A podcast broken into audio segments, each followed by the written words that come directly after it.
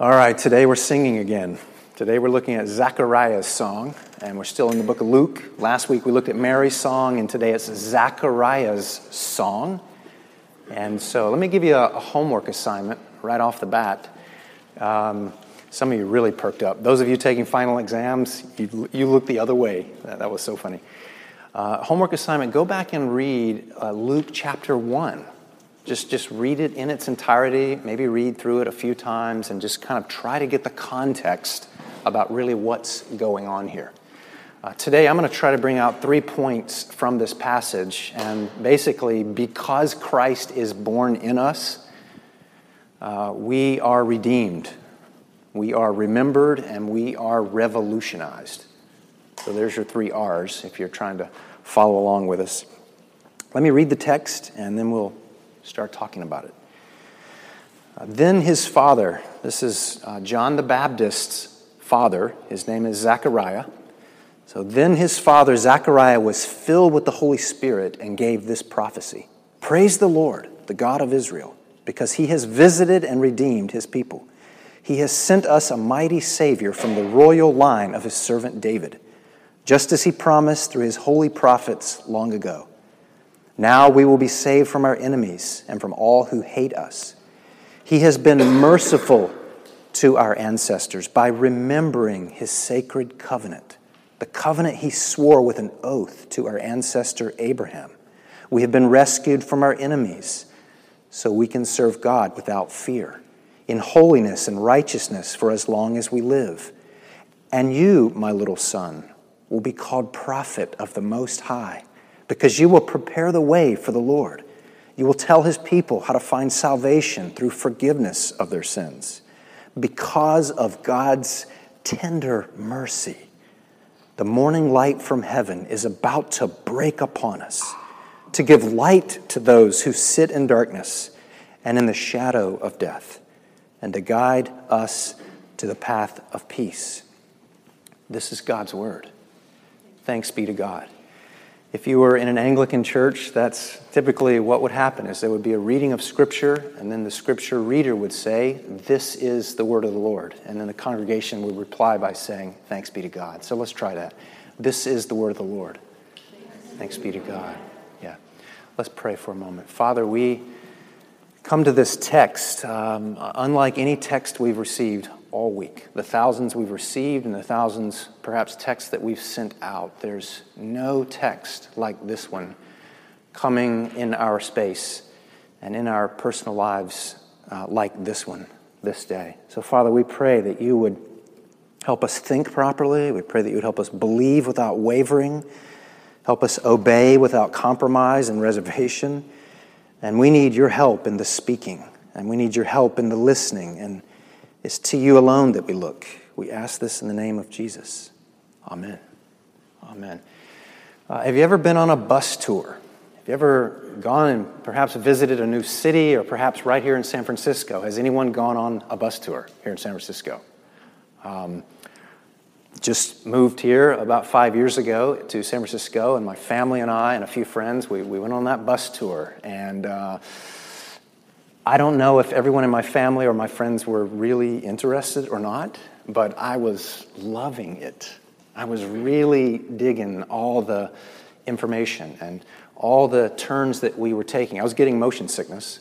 So, but besides that, I was enjoying all the little details and all the stories that make up San Francisco. Um, when you go through the Bible, it's very easy to try to focus on one verse here or one verse there, or maybe another one over here, and not really get the big picture of the story of the entire Bible. It would be as if someone on the San Francisco tour blindfolded me or you, dropped us off in Alamo Square Park, and showed us a blade of grass. And there we sit, and we're supposed to adore it and enjoy it and be all enamored by it, when meanwhile, we have no context. There can't truly be any excitement. And so we just play along. Uh, meanwhile, we're missing that famous, iconic view right there of the painted ladies and the, the, the skyline and so forth.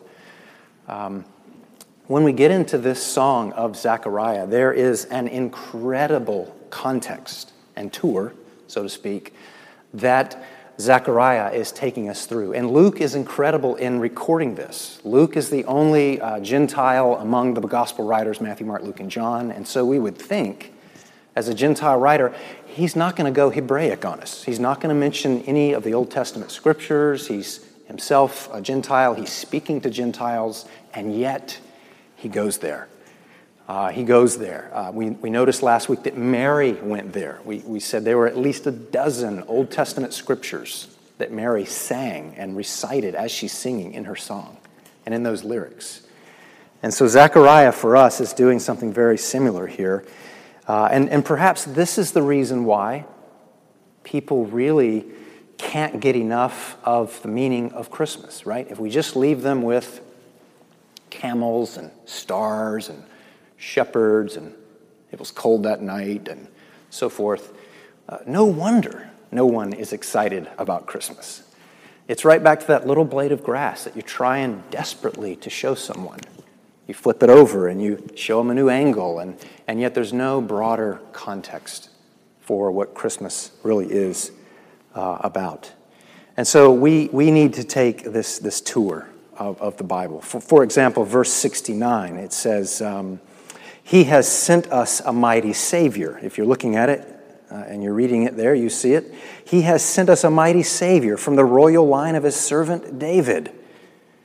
And you might be thinking, okay, cool, but uh, what does that have to do with me in 2018? Am I part of that royal line? Is that my ancestry? And big deal. Like, what is the point here? The point is, I want you, if you have your phones or maybe uh, handheld version of the Bible, I want you to go to Luke chapter 24. So we're looking in Luke 1 right now. If you like fast forward this big picture story I'm trying to get across to you, go to Luke chapter 24. This is the end of the gospel writer's gospel. And so if you're familiar with uh, the storyline, Jesus has not only lived a perfect life, he's been crucified, and he's risen from the dead already in chapter 24. And so he's making these post resurrection appearances to his disciples and lots of other people. And if you read through that chapter there, around verse 20 and so, uh, there are people there that Jesus is right in their midst, and they're saying things like, We had hoped, we had hoped that this Jesus was going to redeem Israel. But doggone it, it just kind of didn't happen. Man, we had hoped. And so here's something um, on the side here for you to be thinking through right now. What are you hoping for in your life that perhaps hasn't come to fruition? What are you waiting for Jesus to show and reveal and be for you that maybe hasn't taken place yet? Luke chapter 24, though, they don't even realize that indeed the risen Savior is right there in their midst when they're asking that question.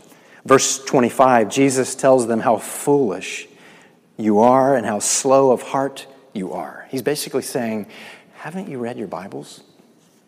Haven't you taken the tour? Didn't you get the full tour of the story? And if that's the case, your heart isn't troubled. You aren't um, overwhelmed to the point of, I don't know what to do. And the future is just going to, to hell in a handbasket, but that there really is a plan in place here. And so he's basically, Jesus uh, tells them that everything that was written about me in the law of Moses, the prophets, and the Psalms is so that I can open your eyes so that you might understand the scriptures. That's what's listed there in Luke chapter 24. So, first off, just want to say that we can't understand the scriptures unless God opens our minds to understand the scriptures and understand the story. No amount of extra study that I do in preparation for a talk like this, no amount of pleading, no amount of sweating while preaching, no amount of uh, awesome note taking on your part.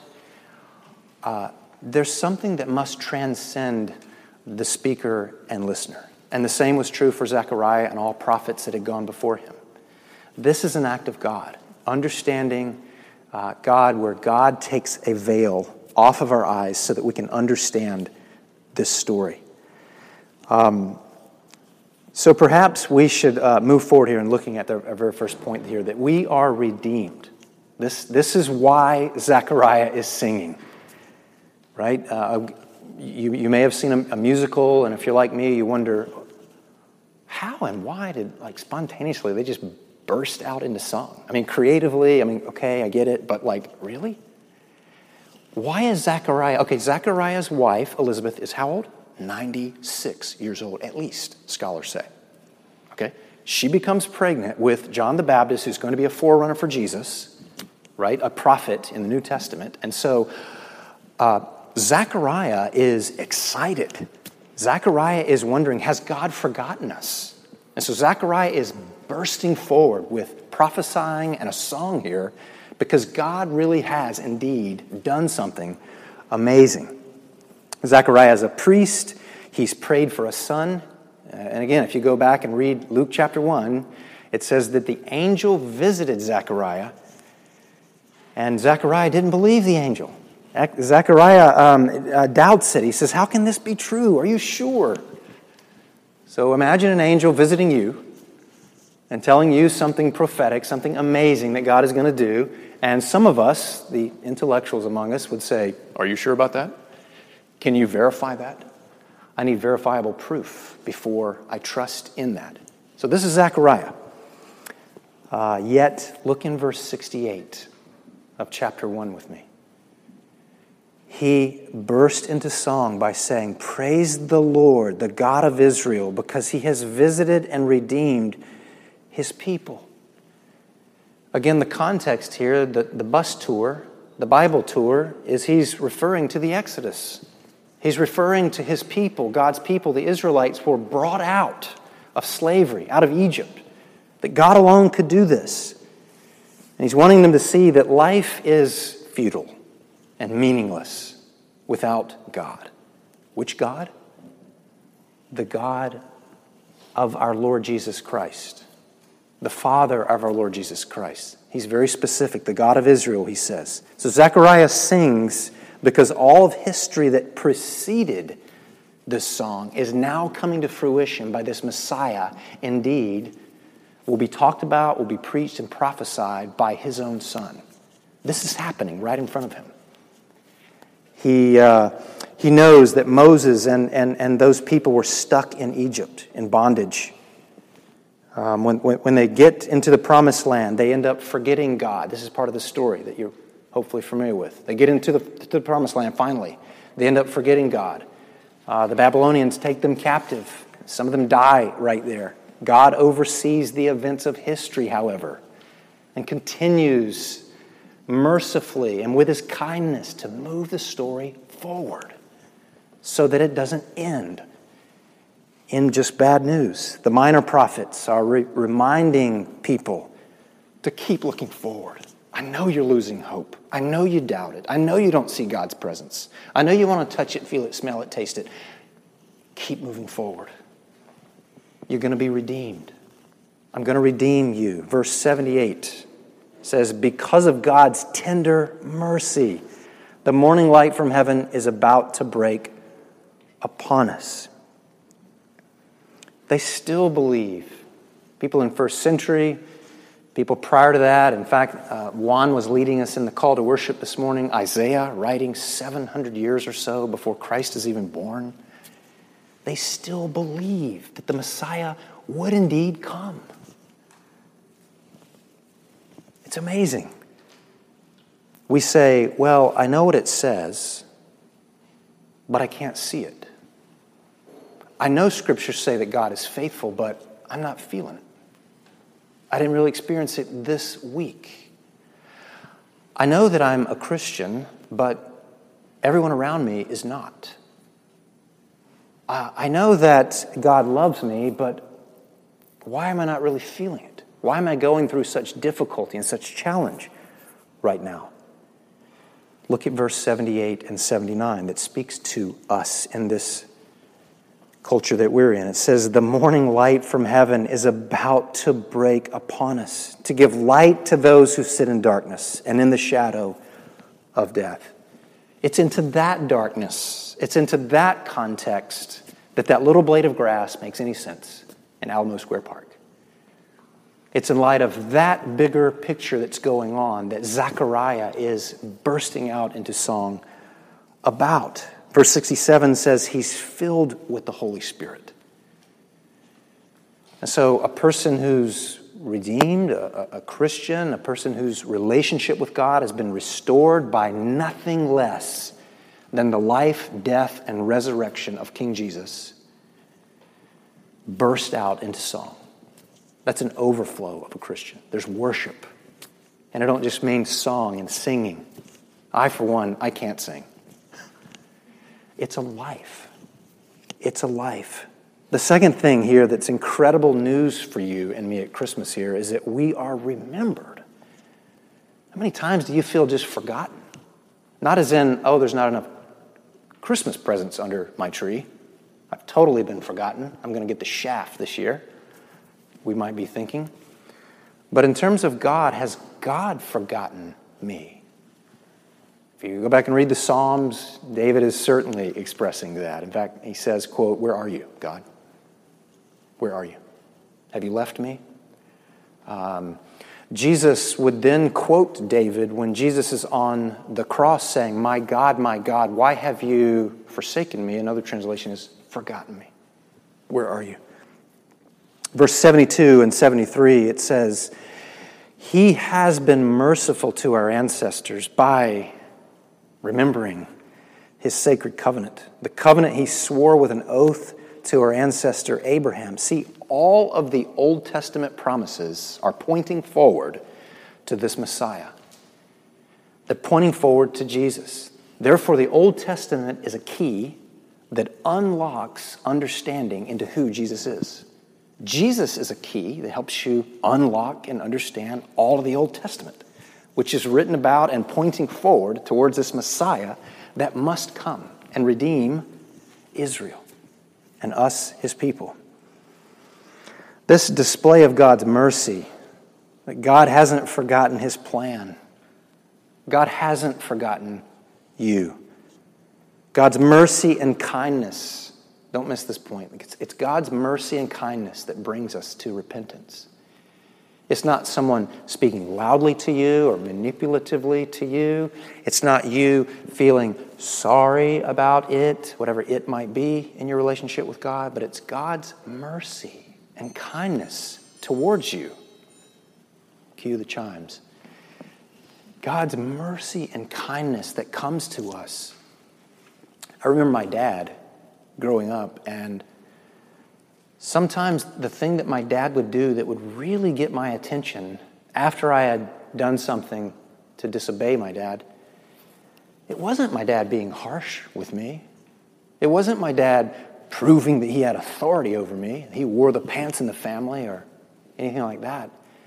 It was my dad's kindness and gentleness and mercy. Have you ever sinned against someone or transgressed or done something wrong against someone, and have you experienced their kindness to you? Has that ever happened to you? You ever experienced forgiveness in that way? Some of you are thinking, no way, I'd love that. This is what Zechariah is singing about. Zechariah is talking about the tender mercy of God that loves you, that accepts you, and that is what leads us to repentance. That if I'm not on the right path or you're not on the right path, there's a turning from one path and to get on Christ's path because of his kindness, not because God's going to punish me.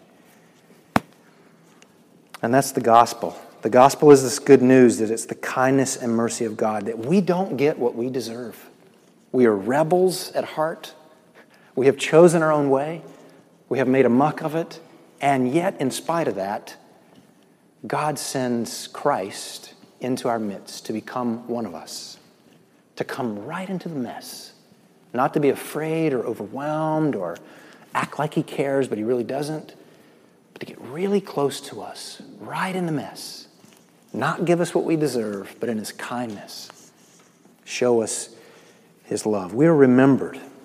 Lastly, we are revolutionized we are revolutionized. See, God's goal for his people, having rescued them, having rescued you, is now that they might serve him without fear, in holiness and in, and in justice. The story of Exodus, you could probably quote it, where remember Moses is supposed to go to Pharaoh and say, Let my people go so that they may go and worship me. Did you, did you catch that last part? That's what it says. Like, let my people go, not so that they can just get more milk and honey. That's not what the story said. Again, the tour, the, the, the, big picture of the story says, Let my people go so that they can worship me. So that when they come out, they can really come out and shine. And not so that that shining can be just to like highlight them, but to highlight a God who's their hero of the story. Romans 12, Paul does this beautifully, where he gets to the point and he says, By the mercies of God by the mercies of God, present yourselves as a living sacrifice to God. This is your spiritual act of worship. Not how loud we can sing, not how many of us there are in one place at one particular time doing it, and then it like we don't do it again until we come back. No, it's a life. It's a life, it's worship. And it's because of the mercies of God that you are revolutionized. You're never the same again. You're never the same again. God hasn't done this so that our problem might be fixed. I think God has done this so that God's problem might be fixed. And you say, wait a minute, God doesn't have any problems. Thanks for listening. Uh, God doesn't have any problems. What do you mean? The problem I'm uh, proposing here is that the story of the Bible is a story of a God fixing his own problem. God's problem is how God can allow sinners into heaven. That's a conundrum. God is holy. God is righteous. And so God's problem that's it's it's a brain teaser. Think about it. And I'm asking you to think about it. God's problem, as it were, is to create a way and a story so that we can be redeemed.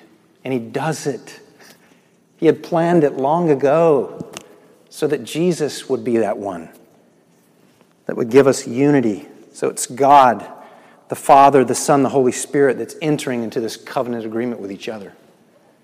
So, whatever staff meeting you've ever had, or family meeting you've ever had, or startup you work for where you think there's incredible communication, and there may be, imagine God, the Father, Son, and Holy Spirit before time sitting together and discussing the plan.